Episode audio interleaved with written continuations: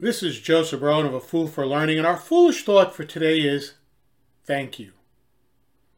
First, I want to let my listeners know that I'm going to take the next two weeks off from podcasting, so I won't be podcasting. You won't have any episodes from me, and it's really a, a chance for me to kind of do some reflection, do some reading, do some research, and work on a whole bunch of, of new podcasts. So, can't get rid of me that easily, as they, they like to say.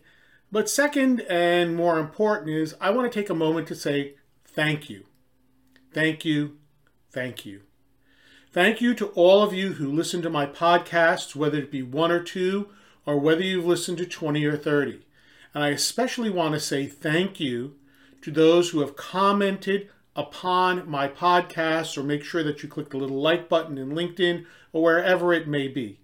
I'm extremely grateful and humbled that you would take the time out of your day, whether it be two or three minutes or 10 minutes, to listen to my podcasts and my words. It's been my hope that along the way, I've been able to help you learn one or two new things.